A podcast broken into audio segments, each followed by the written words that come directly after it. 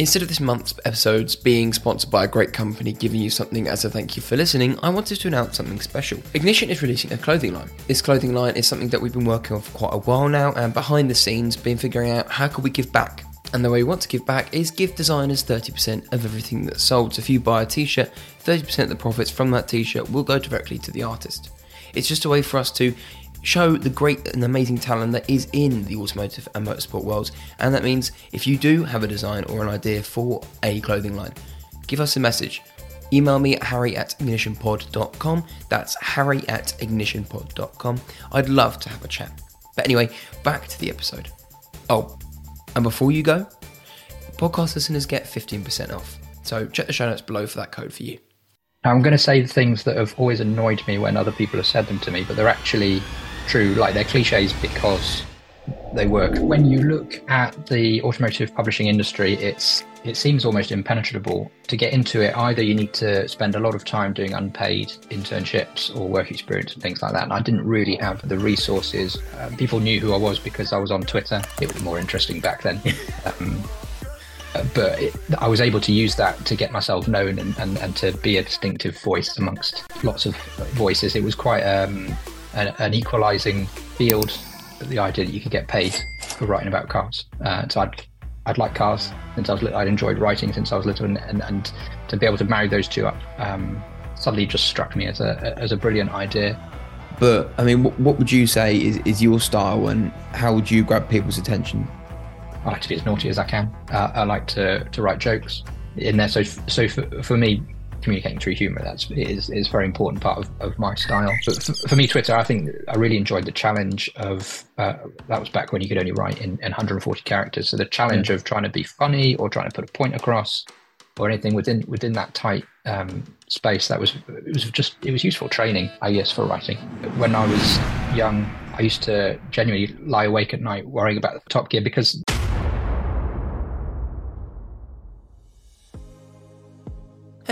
I wanted to start off this episode in a different way. We were, thanks to you guys listening, in the top 10% of podcasts most shared globally, which is so impressive and means so much to me. Still, I want to set you a challenge of getting into that top 1%. So if you have ever enjoyed an episode or thought that the message from a guest was worth sharing, please send that episode to your friends. If you know someone that loves cars and is looking to get into the industry or change careers, help give them some inspiration. And speaking of inspiration, let's see what we got today. Uh, well, Sam, uh, welcome to the podcast. Um, so, a little question I'm going to start off with is what ignites your passion for cars?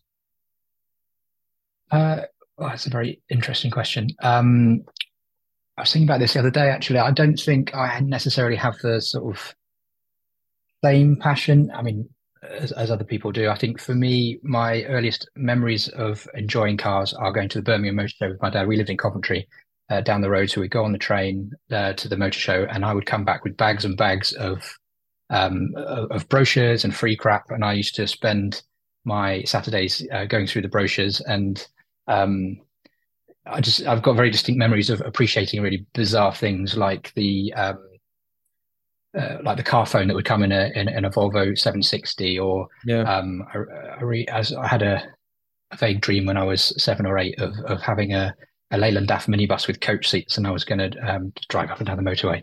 I I didn't, yeah, I, I didn't know what that career was going to involve. Um, I loved the the uh, maybe it's the the lifestyles that were in the brochures uh, that I really appreciated. I don't know. Um, these days, it's all windsurfing and, and active lifestyles. Back then, it was a bit moodier and and more exotic. Yeah, and so, so outside of then outside of cars, like um, what are the early influences that like if I was to understand who you are today, what would I have to know about your upbringing and stuff like school to understand who you are now? Oh, another interesting question. Um, I don't know. Was, school is uh, sort of blur for me. My memory of of just anything is is very uh, is very bad. But I've always enjoyed um, learning new things. I love, but mostly trivia. Um, I was a very bad student, I imagine, because uh, I didn't have any desire to learn all the boring things they try and teach us in school. So, so I've always enjoyed useless facts. Um, that probably would tell you a lot about uh, about me today. Yeah. Uh, and I've always I've always read loads since I was a kid. Uh, I love I love reading books. Um, yeah. guess that's yeah. That takes me up to that takes me up to now. So you you quite you quite detailed oriented. Then is the little things and the small details that you quite like? Is is that something that you like kind of latched onto as a kid? Was was obviously the details you do enjoy? You quite focus on? Is that something that? Uh, you would think so, but no, I'm not very details oriented at all. Um, I have a very uh, scattered brain, so I think I think I, I enjoy um, I enjoy breadth, I guess. I've hidden shallows as one of the things I often say to people. Uh, people think I'm a um, a thinker, but I'm really not. So I just I like to take in lots of different things. Yeah, and so, so when it so when it came to sort of like picking a career and going through that, like what was your sort of advice that was given to you, or do you remember anything that in particular was was interesting when you came to getting a job and, and entering the big world of adulthood? It's an increasingly long time ago now, but if I think back, I didn't really get much advice for uh, going into into any sort of career. I remember doing the um, quizzes at school. Um, computers mm. were just being invented, and I came out as um, that I should be a politician or a journalist or something like that, or a TV producer. So I set my mind on being a TV producer because that sounded very cool. Um, and then I saw how difficult it is to become a TV producer. I gave up very quickly. Um, but I've just sort of probably bumbled along. I'm not very strategic when it comes to any sort of career move. So it wasn't until I got to the end of university that I really considered the idea that you could get paid for writing about cars. Uh, so I'd I'd like cars since I was little. I'd enjoyed writing since I was little, and and, and to be able to marry those two up um, suddenly just struck me as a as a brilliant idea. And the only way I really got into it, I guess, was because the automotive journalism master's course had just been started at Coventry University, Mm. And um, I just that was just the next thing that I set my um, set my eye on. I tried a bit of politics. I worked in Westminster for a few years, but it was too fast paced for me. Um, and you've got to concentrate really hard to keep up with everything. So uh, that wasn't it wasn't um, ideal. And so I ended up doing the the master's course at Coventry University, and that was a, a good way into the industry. There are lots of different ways that people can can get into it, but for me that that, that worked. Uh, it was a good grounding in the basics of journalism, and um, there were placements during the year that we were we were supposed to organise, and that was how uh, I got people to um, remember my name. I suppose uh, there were people that I did placements with that year, and they uh, ended up recommending me for, for, for jobs later on, which was uh, very fortunate for me. Yeah, and so what, what your like I don't know your parents' opinion of, of your career? Did they they did give you much advice? Do you remember them having an impact in it at all, or is it because what did they do for a living? My dad, uh, he when I was growing up, he worked for a children's charity, but now he is a videographer, and my mum is a mental health nurse. So there, there, was no um, particular sort of shoving in any direction from them. Um, maybe a bit of helicopter parenting or a bit more strict guidance would have got me somewhere better. I don't know, um, but I'm, I'm, entirely happy where I am uh, today. So I can thank them for their hands-off approach. Yeah, so, so, when it came to like I don't know after that university and masters, like because for me I never went to uni, so I kind of just did a bunch of jobs. Like I just I've, I've kind of worked in various pubs and restaurants. I've done little things here and there. So like for me, I kind of missed out on university. So I've always wondered, like for you, like what did university give you? Like what did it equip you with and stuff in terms of like entering again, entering like that point where you go like now I'm an adult and I've done uni, got a master's. Like what was that like after that and like going to employers and stuff? I hadn't really given much thought about whether to go to university or not. So the school I went to, it was just the sort of thing that you did. Mm. Um, and this is another thing that when I was young, I used to genuinely lie awake at night worrying about the fact that they weren't teaching you in school how to pay your gas bills or how to get a job or anything like that. So we were being taught all this, I don't know, useless things about the cosmos or um, ancient history. But for me, I, I, I genuinely worried about these practical things in life, like paying bills. And so I guess going to university put some of those things off uh, for a little mm. bit longer. Um, but when it came to um, after that, again, I was just a bit, um, a bit sort of not lost, um, but I guess just moving sort of like stepping stones uh, rather than on a on a on a grand path. Um, so it wasn't until I got to the end of the masters that I started panic and and, and think about what I should do. And uh, fortunately, because the master's in Coventry, my parents were living there, I was able to um, just live with them uh, for a little bit longer. And I've had many jobs in my life, but one of them was selling kitchens in IKEA. Uh, and that kept me going for about 18 months while I developed a bit of a sort of nascent freelance career. And then I got a, a proper job down in London working on a on a magazine, yeah. and that set me in the right direction. And so, so when did it come into the time where you, obviously you had that idea about writing with cars and at, university? So when did it? Was that the first thing you looked for when you left university? Was that the first thing you looked to do, or was it other the sort of like a slow sort of turn right into the career path?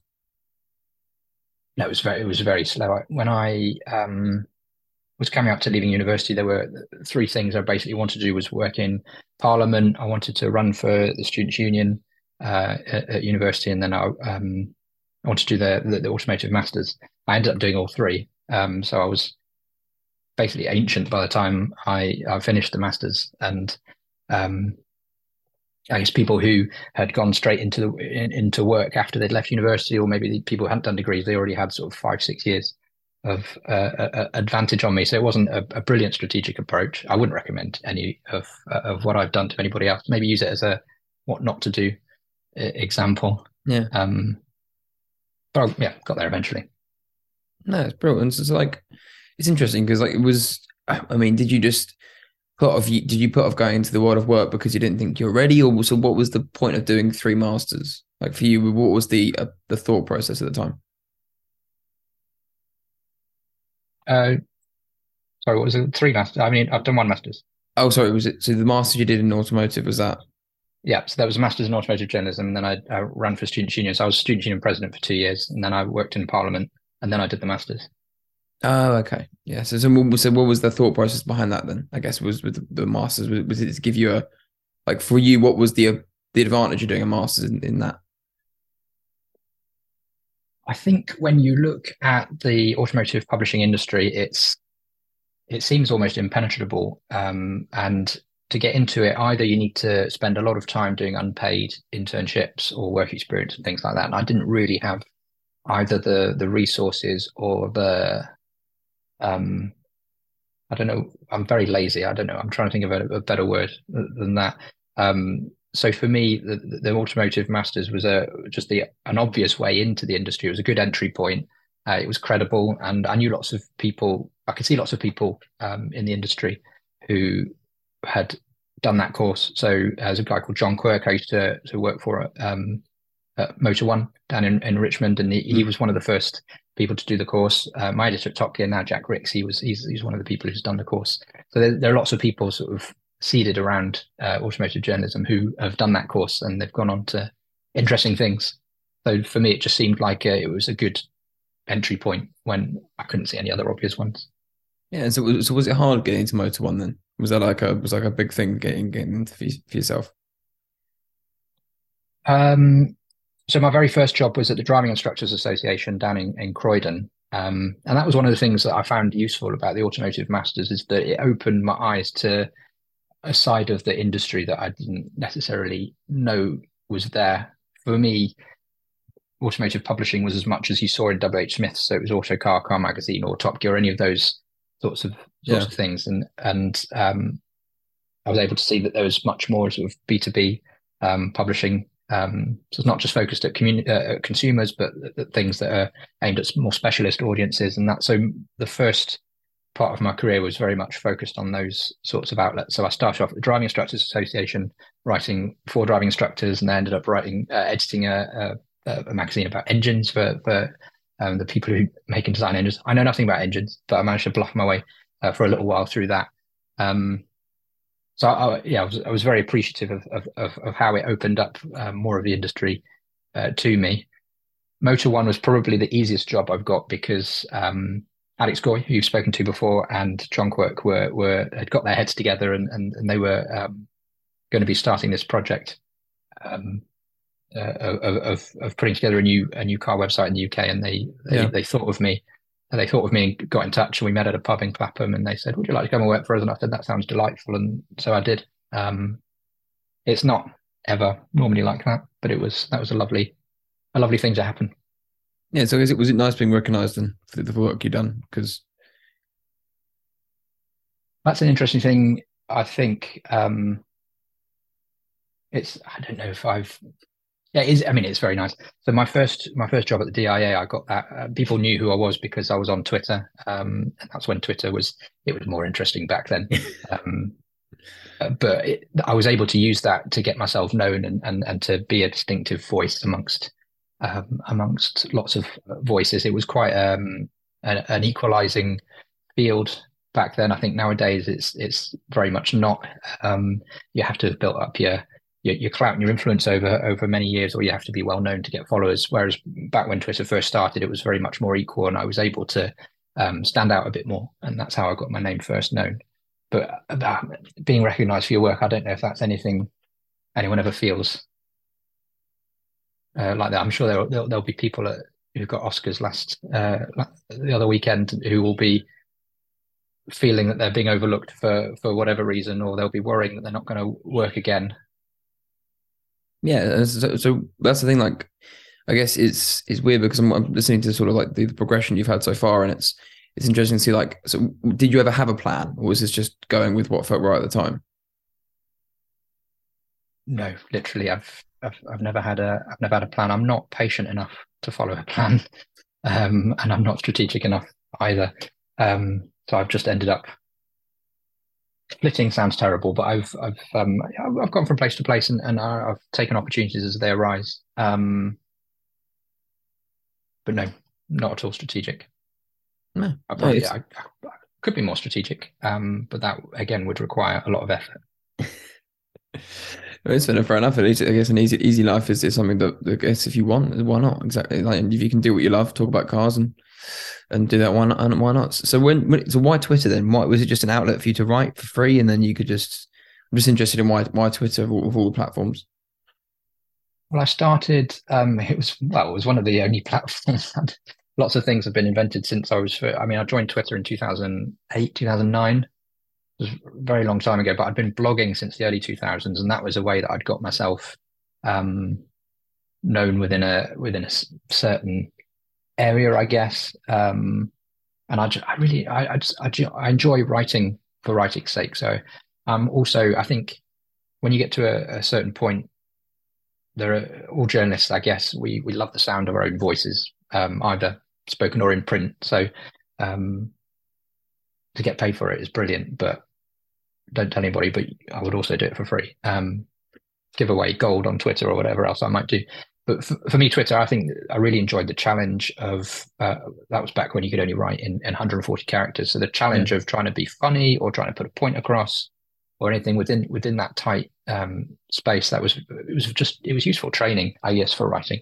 Mm. It was hmm. one of the things I was discussing with my um, so I work on the production desk at Top Gear. I was discussing with my boss the other day how um, for me the um, what makes a good writer is not necessarily being able to write uh, and write lots because anybody can write loads of words but when you're writing down to a very strict word limit um, or when you're being um, uh, economical and yeah. and yeah uh, writing writing to word count or writing to um, a tiny amount of words and there's, there's a real skill in that i think so some of the most challenging things are, are the little sort of nibs. Uh, we call them sort of news and brief. So when you get sort of 20 words um, down a little column, trying to come up with things like that when you're trying to get uh, the the juice of a, a, a news story or trying to get a very particular point across, then to me that's the real challenge of of writing and what makes people good or not.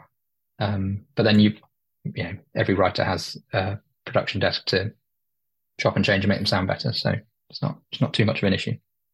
Yeah, so was, what is the the challenges that I guess you've you guess looking back have helped you become the writer you are today? And I'm interested in thinking of people that that might be wanting to start journalism. Like for them, what would you say is, is a good way to get started and a good way to hone your skills in?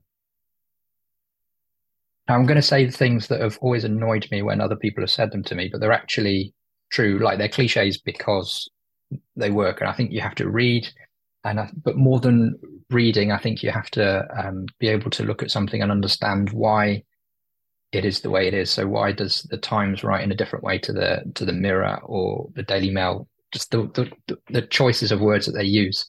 Um, I, it, it's another mark of, of, of writers the way that you can change between styles and obviously uh, a news article is different to a feature. A web story is different to a, a magazine article. But then you've got different um, outlets and they have very different styles. So being able to understand why they write the way they do and why it works and why it doesn't, that's really, really useful.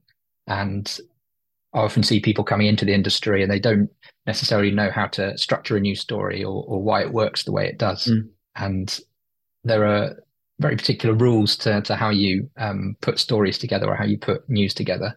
Um, so being able to understand that uh, innate structure is, is is quite useful. It's quite important. So reading things and being able to to understand. I think it's important to have your own voice.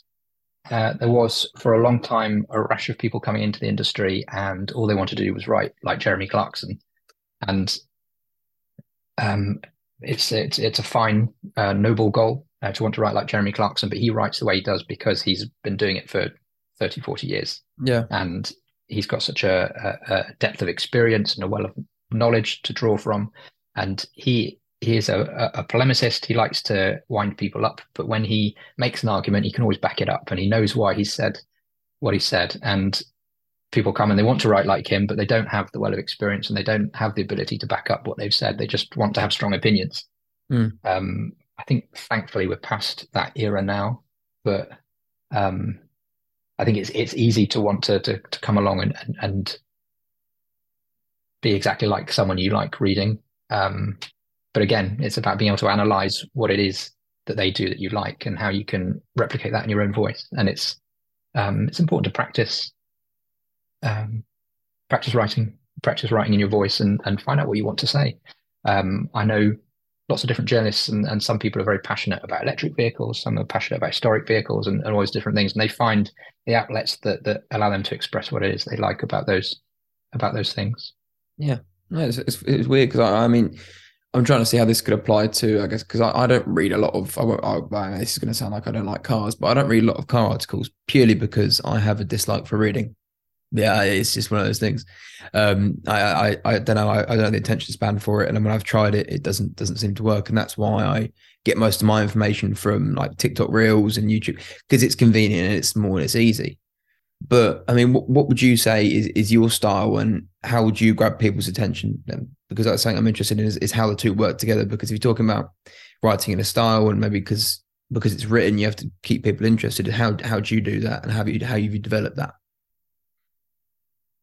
That's um, another very challenging question. And having said that, you should understand how different people's styles work, and, and I don't know if I'm even capable of analyzing my own.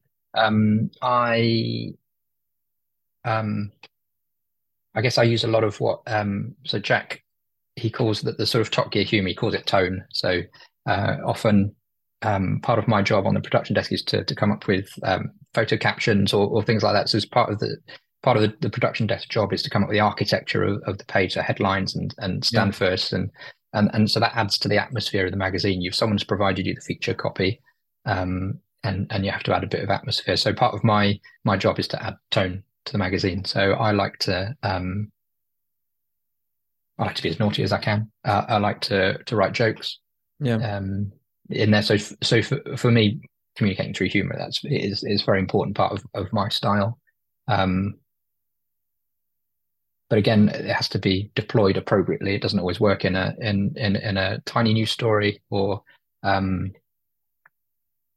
yeah, I guess for me, uh, maybe short, sharp shocks. Maybe that's probably what I would uh, what I would go for. I'm not. Um, I was going to say I'm not a, a, particularly waffly, verbose person, but all evidence to the contrary so far.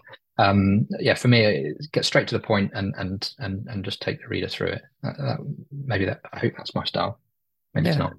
No, well, it's, I guess it's just something for. I guess when you look back at your articles now, you're going to have to have a different perspective on it. But is and is this something I guess you just develop over time, or is it something you like? Where did you learn these things from? Like, was it just is it just writing articles and, and having feedback from editors? Is that is that it, or is there another way that you've learned how to develop this style? I think. What do I think? Not a very good question. I think it is experience over time, and it is. I think uh, feedback is very important for the technical side of things, and that's one thing you have to have as a journalist, and that's a I guess a thick skin in the right places. You need to be able to take feedback, and sometimes it's brutal, and sometimes it's upsetting. But I guess um, when you work on a magazine or when you work on a website, you have to understand that it's the it's a it's a team effort, it's a group effort, mm. or it's um, you know, when we produce Top Gear magazine, it, it's a, a, Top Gear magazine that we're that we're putting together. So anything I put in there is, is part of a greater whole, and um, I have to understand that I'm not in control necessarily of, of, what I've written. You sort of feed it into the the big machine, and it comes out the other end. Um, and and somebody has a vision for that, and sometimes what you've written doesn't align with that vision. So you have to you have to accept that you're part of a of a, of a wider of a wider team. And some writers can get very precious about their about their copy, and and and they have um, very slavishly and lovingly put in every bit of punctuation uh, in in what they feel is the right place. But then you just have to accept that one person's semicolon uh, is another person's en dash, and move on with your life. So I think that's very important is to just to hold on to these things lightly. Yeah, for me, it's, it's just practice and being allowed to uh, experiment. And so for me, blogging and Twitter was was very good at being able to work all those things out. But I think in a in a really good um, work environment, then people are nurtured along and they mm. get uh, feedback as they go, and, and that's very helpful. Yeah. Well, speaking of work environment, then like, what do you? I guess when you when you walk through the doors or wherever, however you get to work, or you work from home or whatever it is nowadays, like that culture you speak of and that sort of environment, like how has that changed at all, or is it something that you think is is sort of like a a trademark, if you will, of Top Gear? What particular aspect? I guess I'm talking about so in terms of like that that feedback. I guess is what I'm looking at. So the, the way they the way they give feedback is that, has that changed at all, or is it something that stands stands still? I it it can be very different depending where you work, um, depending how nice the people you're working with are. Top Gear is the first big team I've worked on. Uh, I've worked in usually in, in much smaller places. Um, it also depends on the busyness. If you are in deadline week, then the feedback is going to be much shorter and um, much um, meaner, I guess. Yeah. Um, I think if you, uh, I think it's the same as Top Gear as it is anywhere. I think if you if you if you ask for feedback at the right moment when people have time to read it, um, producing things in, in, in plenty of time. If you if you want someone to sit down with you and take you through why something works and why it doesn't, then they are always uh, willing to. Just don't do it when there's a when there's a deadline looming. Um, I, I, think that's a, a, good rule for for any line of work. That um, if you're being asked to do things, then do them in plenty of time, and everyone's much happier with you. Yeah. It's funny so like so when so when it comes to like you said mentioned deadline day and and, and the way it gets because I I'm just, I'm just interested in how Top Gear works just purely for out of my own selfish interest so it's it's the deadline days are almost like I guess it's like you're producing a piece of work, therefore you have to hit a deadline, and and that's pretty stressful. So like, how do you deal with that stress? How do you cope with those times? Because obviously, the two weeks, three weeks before, even two weeks before deadline day, like you, you mentioned this offline. Offline, it's kind of like a, a sort of like, cool, like cool, relaxed atmosphere. So like, how do you deal with the constant ups and downs of people being in a good mood and having time, rather than having little, little time and and being stressed? That makes sense. I am uh, naturally myself a very relaxed and laid back person, and sometimes that can uh, infuriate uh, people who are less so, mainly my wife. Um, so for me, I stay obviously cool, calm, and collected all the way through the, the the, print process. I think what's really important is to uh, ensure that people aren't lulled into a false sense of security in week one of your of your print run. So if you can encourage people uh, as best as possible, and some people respond to different uh, stimuli. Uh, sometimes you have to be um, aggressive with people, and sometimes you just have to ask them nicely. And it's uh, it's just a, a, matter of getting to know your colleagues and understanding what works best. But trying to get things uh, in plenty of time is is very useful, very important. Um, I think it, ramps up. It ramps up throughout the week. So on on Top Gear, we we've just last year we went from 13 issues to, to 12 issues. Um, 13 issues was a four week run for every single issue, but now we've got some issues that are, are over five weeks, and that again is can be a more relaxed, a more relaxed run. But um, I think it, it, ramps up. It ramps up through those through those four or five weeks, and I quite enjoy the regularity of it. I've worked on on on websites where it's just much more stressful because it's you don't get the the luxury of of, of four weeks to to lay things out and and, and see how they work or or um, put thing, different things together. That's just a constant stress. Um, so that I didn't necessarily respond very well to. Um, you get happy with something that you've done and then you can't enjoy it because you've got to focus on the next thing. And um, the internet is a it's a very hungry beast. But i like the regularity of the of the magazine run um, the, the, way it does ramp up and you, but you get to see something you've produced at, at, the end of it. I find that very satisfying. But i think um, that that sort of yeah that, that that ramping up of the stress is is is all just part of the part of the fun mm. i think yeah, no, cool. And so we've talked a lot about sort of how it works, but I think for you, Sam, how did you get in there in the first place? What was what is the the was it was there like obviously you, you mentioned opportunities earlier on. So like, what was the opportunity that came about that uh, um, a job at Top Gear or a opportunity to, to maybe walk through the doors in the first place? It was it again, I think it was a bit different for me getting into Top Gear as well. Um, so I mentioned before I was at Motor1, which was uh, a website that was it was a, it was a startup website in the UK um, uh, that was put together by the Motorsport Network. And uh, it started off. There was lots of uh, there was lots of money available for for investment, and then uh, not too far along the line there was there was no money available for investment, and we found ourselves without uh, without work. And so after that, we'd gone from a, a, very promising startup environment, which was it was very stressful but very fun, um, and then suddenly um, there was there was there was well was nothing, uh, and so I, I at that point I felt quite disenchanted with with publishing itself, and I thought I would make the the inevitable leap into PR that uh, the, the automotive journalists all seem to make, and so I worked at the Society of Motor Manufacturers and Traders for I can't remember maybe two years and turns out I'm not very good at PR uh, either because it needs that um, that attention to detail and and, and concentration. Uh, but it was it was very interesting to see the other side. It was very interesting to see a, uh, a bit of inside the, the, the UK car industry, and I worked with some very good people there. But I still felt like I had unfinished business um, in automotive publishing, but no doors were opening up, and it it just happened that um, Jack Rix, Top Gear editor, uh, he was deputy editor at, at, that time. He got in touch with me um, on Twitter again. Um, shouts to the world's problems, not anymore. He got in touch with me and he and he'd he remembered me from from from years ago and and he had this particular opening and he said, you know, would you apply for this? Uh, and and so I did. And I, I mean, it's not the job wasn't offered to me on a plate. I had to go through the the BBC machinations and it's a it's a baffling HR system. Um, I think I very possibly can say that.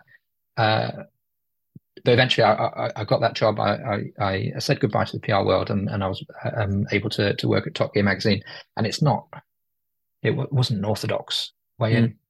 Um, but it was, yeah, again, it was, it was, it was very nice to be, uh, to be thought of, um, to be, to be, to be brought on. And, um, I get to combine lots of the things that I really love about putting magazines together. So I work uh, on the production desk and I have a very, um, pedantic side that I get to I get to indulge in um, combing through people's copy and making sure that everything is is consistent and and, and done to a to a high standard. But I also get to contribute and uh, and have fun writing features or uh, car reviews uh, in the magazine. So it's for me, it's it's the best combination of work that I've done in my career so far. And I think Top Gear is a sort of place where once you're there, you cling on by your fingernails as long as possible uh, until they boot you out the door, uh, which I fully plan to do. No, fair enough. And I mean, are you scared of being booed out at all? Is that something that happens a lot, or is it? no, I don't think so. Um, it would be very tough. They're revolving doors, um, and as soon as you look at them, they stop. So it would be very difficult to get, for anybody to get you out the door uh, at the BBC. I don't. I mean, hopefully, I won't get. I won't get booted out. Um, but yeah, if I if I do, I've had a I've had a lovely I've had a lovely run. Yeah, and so, so for like a young journalist coming to you, what is a, what is an unorthodox way to get your attention, maybe, or or for to even look at even getting a, a chance at being featured in, in the magazine itself, or even like getting a role in in any sort of journalistic approach for Top Gear? Well, I mean, I'll be honest. I'll be flattering myself if I had any influence over that process. Sometimes we we do put our heads together as a as a team, um, and we we try and think about what new voices we could get in a magazine. I think, I think for me, being nice is very important. Um, there are you could always do with more nice people in in in the automotive world. So I think if you are polite uh, and respectful, and you can um, make yourself known, then that is is is, is the way to get in um, in terms of being distinctive. Oh gosh, I don't know. Um, I think one of the issues for, for, for, Top Gear is that we don't tend to recruit uh, on an entry level. So when when people come to Top Gear, they've, they've got experience elsewhere mm. in the industry. We've had a couple of positions recently that were um, that were entry level, and they've come from from various places. I, I, wasn't involved in those hiring decisions, so I couldn't tell you how they stood yeah. out. Um, but they're they're great additions. But I think for for Top Gear, because they're normally more experienced people that come into the uh, into the fold, then they've they've they've got their experience elsewhere, but they've been brought in, I guess, by other people. And I think it's an issue when you want to have a more diverse voice on uh, in a in a magazine. Is that um, if you're looking for experienced people, then you have to have what's there by default. Mm. Um, so one of the things I would I would I would like to see more diverse voices in UK automotive publishing. Um, how I can contribute to that, I don't know, but um, I think being distinctive, um, being um, yeah, being being nice, uh, but being visible. I guess I don't. I this is awful of me, but I, I, just couldn't tell you how to do that. Um, I don't know what the equivalent of of um, mounting off on Twitter is these days. Maybe it is being known through TikTok or um, making YouTube videos or it's having your own website or, or I don't know. Um, I couldn't tell you. But there's there's a there's a little indefinable something that will stick out. Um, I think for me, one of the things that was always important was having a CV mm. um, that stood out. So I made mine colourful. I put my cat on there. Um, I had a, a, selfie of me outside a polling station to show what a, a good member of society I was, and um, I put some uh, just some some some clippings of, of, of, features I've done, and for me, I just wanted it to look different to all the other CVs that that um, that people would be getting. Curiously, I seem to get a lot of interviews, but then not a lot of jobs. But mm. the CV was obviously doing its work, uh, and then I was disappointing in person. But that's I'm happy to I'm happy to deal with that. It's just something I need to, to need to work on. But I think there are lots of different ways that you can that you can you can stand out. If you're applying for a job, um, find out who the hiring person is. Just send them a, a, a polite email to say, "I've I've launched my application into the depths of your uh, of your baffling HR system, but you know, um, I would love to be able to meet with you for an interview or, or something like that. Um, and maybe there are different opportunities, uh, uh, um, events to meet uh, to meet people and and and to to get yourself known that way. And then when someone's putting a job list together, then you stick out in their head, or it's just a name that pops up. Um, I guess there are lots of little things maybe you could do. Yeah, it's, it's interesting because I guess it's like, I mean, they'll talk about BBC and Top Gear is such a big, big machine, and you you mentioned that, so it's. But I'm interested, like I guess, because you you mentioned this working on being being disappointing. Like, why did you say that? I'm just interested in the fact that you just said like you work on being a disappointing person, but clearly you've got to a good point in your career. So, so where is that doubt, I guess, coming from?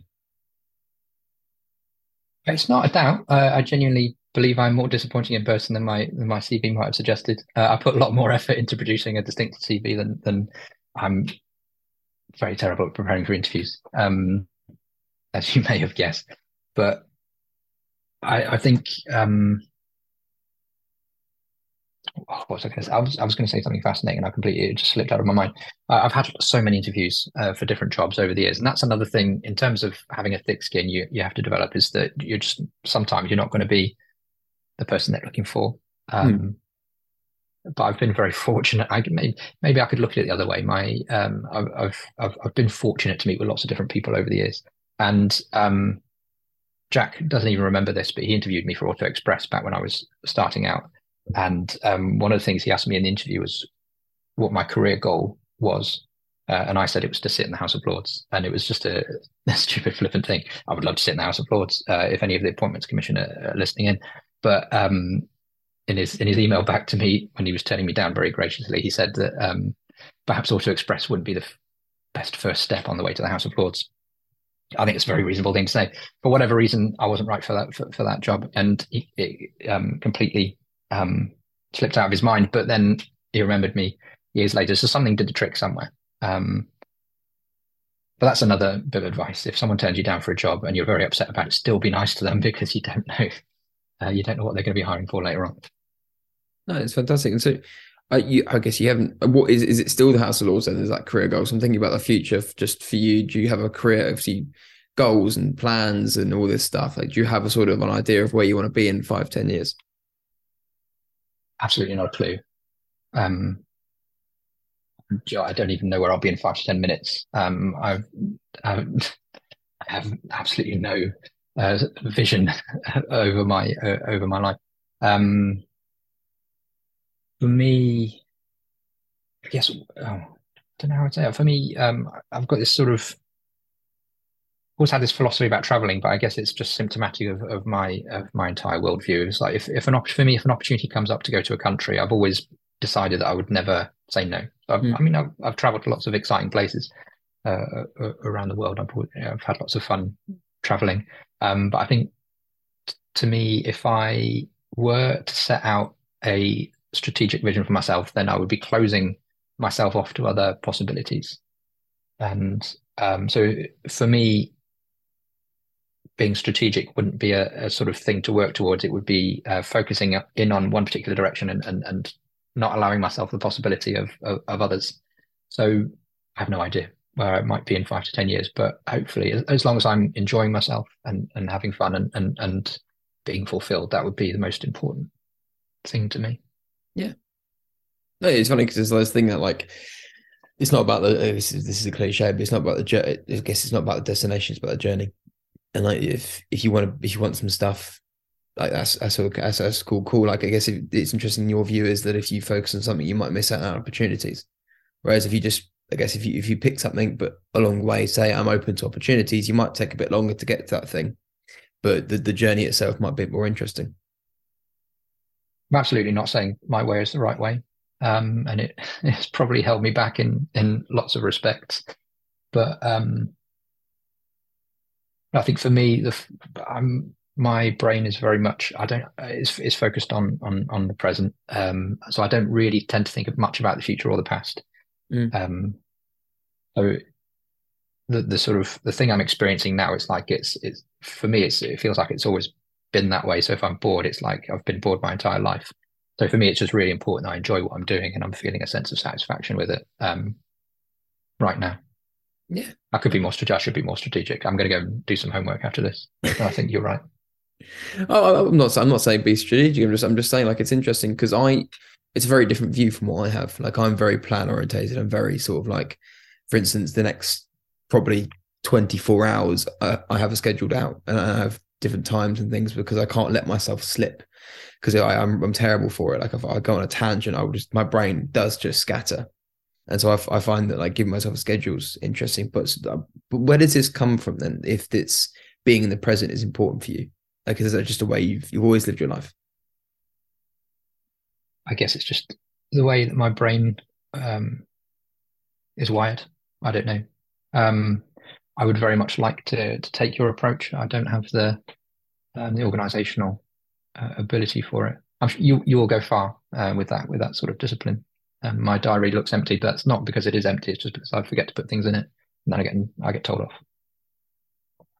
I mean, I, I, but I think it's a lot. I think there's a lot to be said for living in the moment because like it's something that people might forget if they have my approach, and it's something I do forget is to to like acknowledge where I am, and like to be happy with it, and just it's it's weird because almost sometimes I get, I get fed up with it having a constant like sort of I want this, I want that, and it, it seems like I'm almost on a treadmill of just chasing a carrot. So I mean, I, it's stuff that I, am I'm, I'm listening to. I'm thinking, oh, I could take that and implement in my life. So again, it's not the wrong way. There's no there's no right way of living life.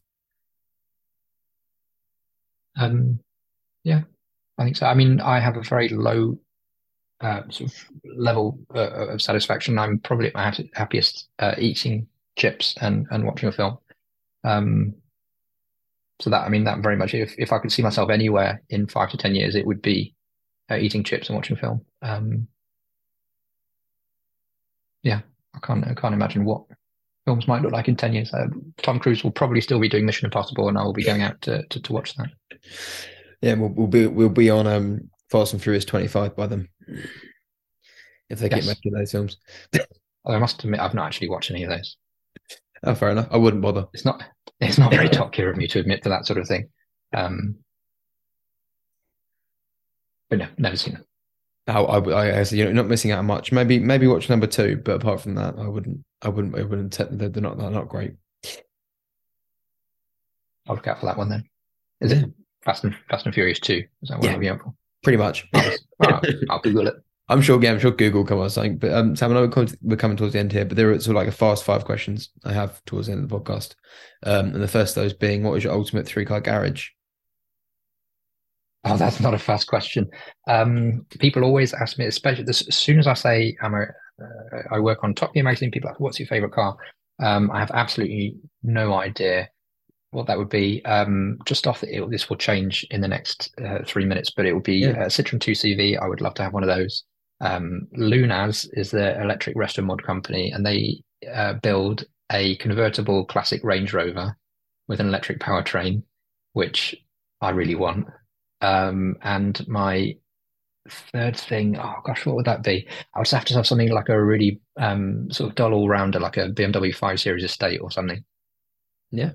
Fantastic. That's a terrible three car garage. I'm sorry. They'll, they'll all get sold within a week. they're, on, they're on eBay already. that's that's the thing though. Like it's it's not a question. I, sorry, I want to Caterham. I want to Caterham. I'll have a look. Have a cater, cater them. Yeah. yeah. I'm waiting for, to make an electric Caterham. When that's going to happen, but um, feels like if would, it would be it would be terrible. It would be a terrible car. A pedal powered Caterham would be better than a an electric one. Too heavy. It's it's a weird it's a weird question that though, like, cause it, like it's one of those things where I said like you, you the quick questions, but unless you have like a set three cars, that question is like trying to pin down three people in a, in a crowd of like trying to find three particular people in a, in a crowd of people. Like it's one of those things where you, your brain can't fathom. There's so many cars. You've like, especially for you, if you've looked across all this breadth of knowledge and all these brochures, like it's you've got all these ideas and trying to pin them into three. Like it's it's a question that most people ask on the playground, but I think it's actually got a lot to say for like you as a person, your personality is the three cars you picked to have in that garage. But that's just that's just a theory I have. No, now I've got a dreadful personality. You thought about it. no, I think they're pretty good. But then the, ne- the next question is: if you could drive any car um, on any road or track, but you know do it once, where would you go and what would you take? Oh wow! Um, last week we um, we did a feature for our electric awards issue where we raced around the M25 for 24 hours, and um, it was it was great fun. But what immediately what I think of when you when you tell me that question is that I could drive around the M25 once, I would never have to do it again. Um, I wish. uh, oh, um, sorry. What? So one car, one road, and then never again. Yeah, so you get you get to experience one car on any road or track you want, but you can only do it once. And now my brain has imploded. Um, I would do one of the one of the sort of um, alpine passes, maybe the sort of the Saint Bernard Pass, um, in in something. it would be like an uh, an Ariel Nomad or something awful. Um, you would only want to do that once. I would have to wear thermals and several pairs of gloves, but yeah, something crazy on a crazy road like that. That would be a fun once in a lifetime. It would be the last in a lifetime drive. Um, I would imagine. You'll end up with two hands stuck to the freezing, freezing stuck to the wheel when you pull up to the, the end of the road if I if I survived that far, I would be I would be agog. Uh, the next question is is if you could do anything, um, and you might have, you've alluded to this at the beginning of the podcast anyway, but if you could do anything, any job, any vocation, and money wasn't a thing, what would you be doing? Oh, that's interesting. Um, we had this argument in the office the other week that um, we were talking about what we would do if we won the, na- the national lottery, and someone said they would stay in their job and then they got uh, they got told off by someone else in the office for being selfish. You can't. they said that if you can afford if you can afford not to work, uh, then you then you should free up that job for someone who needs it. Um, so I would obviously like to be virtuous and say um, I would work for Top Gear Magazine. If I could do anything and money wasn't an issue, I'd be a stand-up comic. I think that would be um, that would be fun. Have you ever tried it? Tried it a little bit. Um, not good enough to to do it properly. Why not? Well, I think people need to laugh uh, several times in succession for it to be considered done properly. Um, I, I could work on that. Yeah, no, fair enough. It's just an interesting question because it brings out sort of like your innermost. Is because it's a question I think because the podcast is so deeply rooted in people's careers. Like it's one of those things where I'll have someone on who thinks they're a diehard in like what they do, and then I ask that question, they say gardening, and it's like, well, go be a gardener then because if you if you you love gardening that much, like go do that. And it's it's just the question. I it seems pretty face value, but then I, I look at it and it gets a bit deeper, and it's like, well, if you want to be a stand-up comic, if you like, if you could do it without and the money wasn't an object, clearly it's something that you you know passion for, something you want to do. Well, I enjoy I enjoy writing uh, funny yeah. stuff in Top Gear magazine. I don't know whether people find it funny. That would be the challenge. If you can find the bits that I think are funny uh, in the magazine, we'll see whether we agree. Yeah, I guess it gives you, you, you might be a you stand up comic in your own right. Like hundreds of thousands of people might laugh at your jokes in the magazine, but you never get to see that. That's true. It would be nice to have the instantaneous feedback of watching people read Top Gear magazine. It would it would be, I imagine, ultimately soul destroying. Um, watching them skip over the things you've slaved over, but it would be nice. The occasional giggle might give you a boost of confidence. Um, but yeah, and the next the next question is like, if you could give a piece of advice to a younger you or someone that wants to pursue something with their passion, like what would that advice be that you'd give them? Oh gosh, that's another. Um, if I give an advice, um,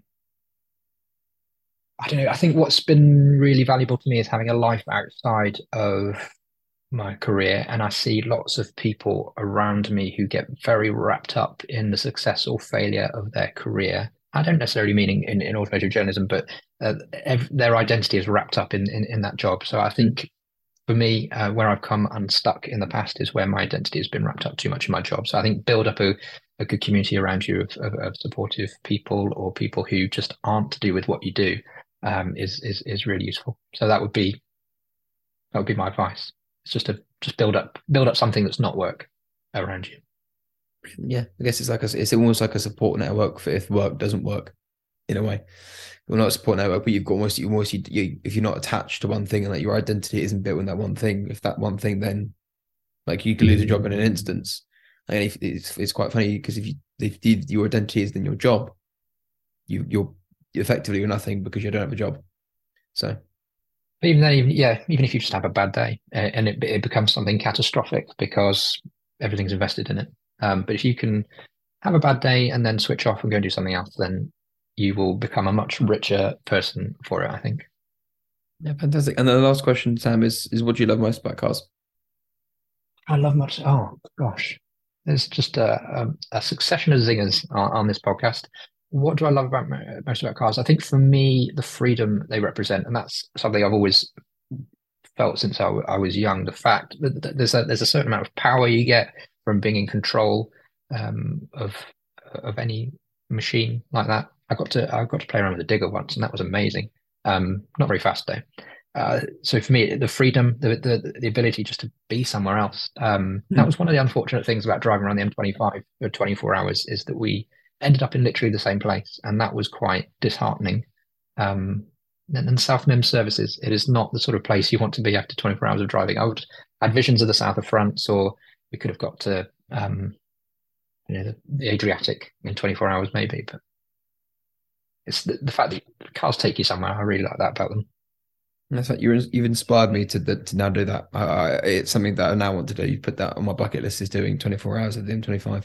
I think that'd be I could not um, not recommend it enough. Fantastic, uh, Sam. Thank you so much for being on the podcast. It's a, it's a pleasure to um to learn a bit more about you and your journey, and sort of hopefully it gives someone that wants to be a journalist or an editor or whatever um an idea of how to do it or or why not to do it. So so thank you. Well, thank you very much for having me. And I would yeah encourage people if they are wanting to get into automated journalism or anything like that, just give it a try. Um, and if it doesn't work, it doesn't work. But I think it's it's really important that we get more people and more diverse voices into the industry. Hey, I wanted to ask a massive favour of you. 80% of you who listen to the podcast regularly don't follow it. If I could ask you just to hit follow wherever you listen, I would really appreciate it. It's an excellent way for us to get bigger and better guests and the ability to grow the community beyond anything we could imagine. It also helps the podcast grow more than you could ever know. So thank you.